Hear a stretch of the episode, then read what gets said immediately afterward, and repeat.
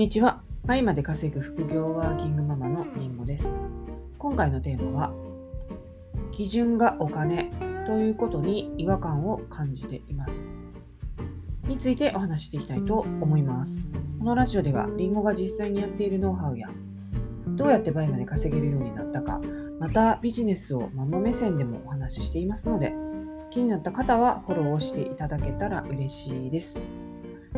はい、ということで、基準がお金ということに違和感を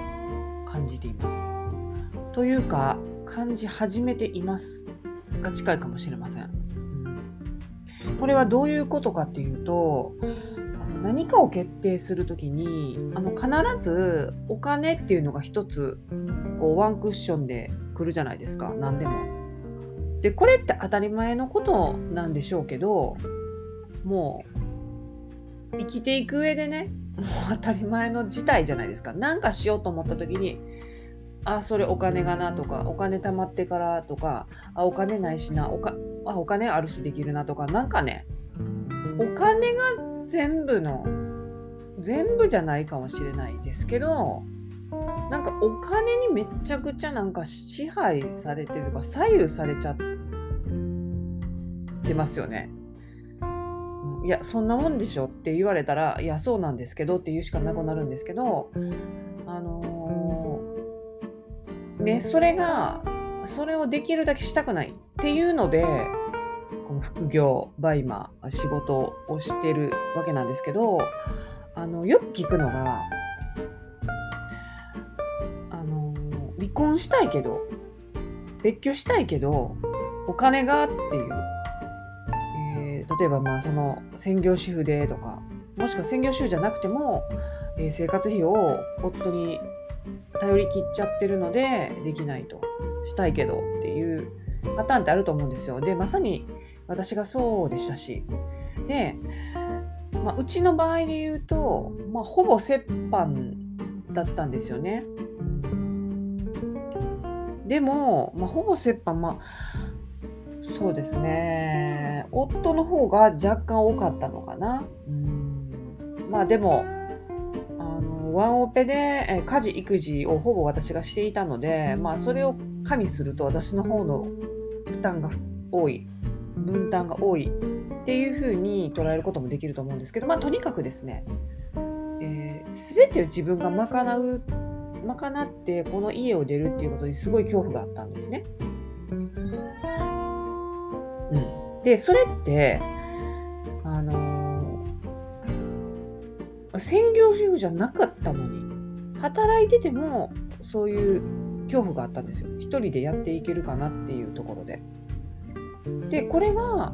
あの専業主婦の方だったりするともっとあるのかなって思うんですね。もしくはパートだったりする方も。はい、っていう話をねよくよくっていうかまあちらほら聞くんですよね。うん、あとはね、もう普通に私の周りのママ友とかは、まあみんな保育園上がりのママ友が多いんで、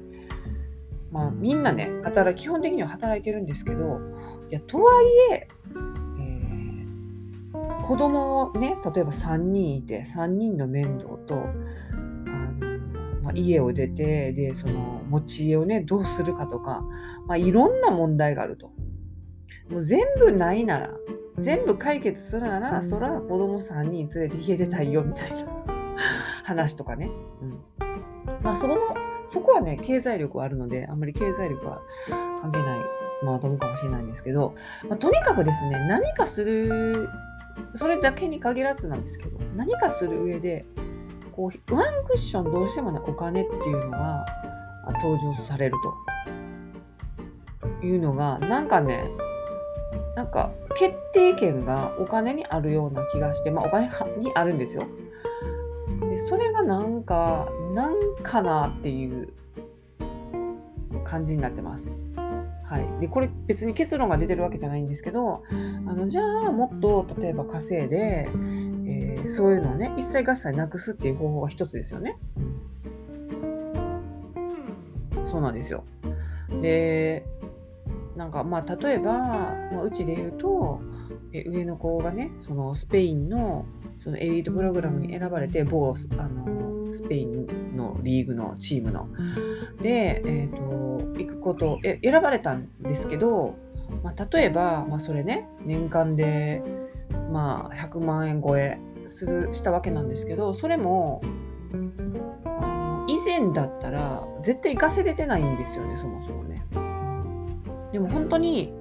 あの行かせれるようになって本当に良かったなって思いましたしで行かせることができる親でありたい親になりたいって思ってました。でもできてなかったんですね。でできてない自分をずっとなんか呪ってたんですけど 呪ってても始まらないんでなんかしようと思ってまあバイマーをまああのそれでしたわけじゃないんですけどそもそもの始まりは別の理由だったんですけどはい。まあやり始めたということなんですけど、で、まあ、なんか、そのお金に支配されない、支配されてるゲームをね、まあ、一つクリアしたような感覚なんですよね。で、次は、まあ、もっとね、クリアしたいことがあるんですよ。いっぱいね。まあ、次が次から終わりはないので、お金問題っていうのは、あ,、まあ、あればあるほどいいですし、まあ、あの稼げれば稼げるほど自分のやりたいことって実現していきますからあの本当に、まあ、頑張り次第っていうとこなんですけど、うん、だからこれ終わりがないどっか終わんの？っていう風な気持ちでもあるんですよね。まあ、まだねあの下の下でやってる レベルなんで私なんて、はい、もっとね、あの、上の方でもっとそのお金を本当に意識しなくていいレベルの、えー、人のことを考えたら私なんて下の下のレベルでいろいろいろんなことがまあできるようになってるんですけどまあなんかこのゲームこのゲームはどういうゲームなんでしょうか？なんかご存知の方がいらっしゃったらちょっとあの LINE アットの方にね、連絡いただきたいんですけど、まあ、資本主義のゲームやろって言われたら、まあ、あそうですよねっていうしかなくなっちゃうんですけど、うーん、そうなんですよね。基準がお金。だから例えば、誰かと結婚する時とかにも、この人は安定して暮らせそうだなっていう理由で、えー、結婚するっていうパターンもあると思うんですよね。あのだから、すごい一部上場企業に勤めてるとか、外資系のどこそこに勤めてるとか、まあ、そういうのが基準で選ばれる方もいると思いますし、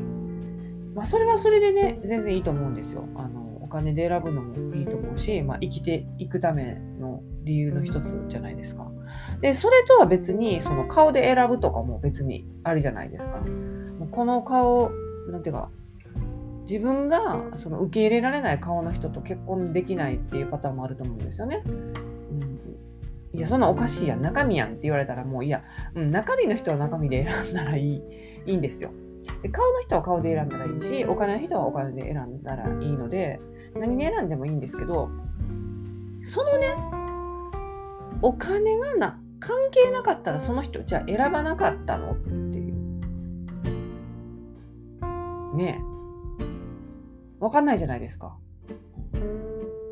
そのお金を稼げる力それがあのなんでわかんないですけどオスとしてのパワーオスとしての魅力っていうか感じる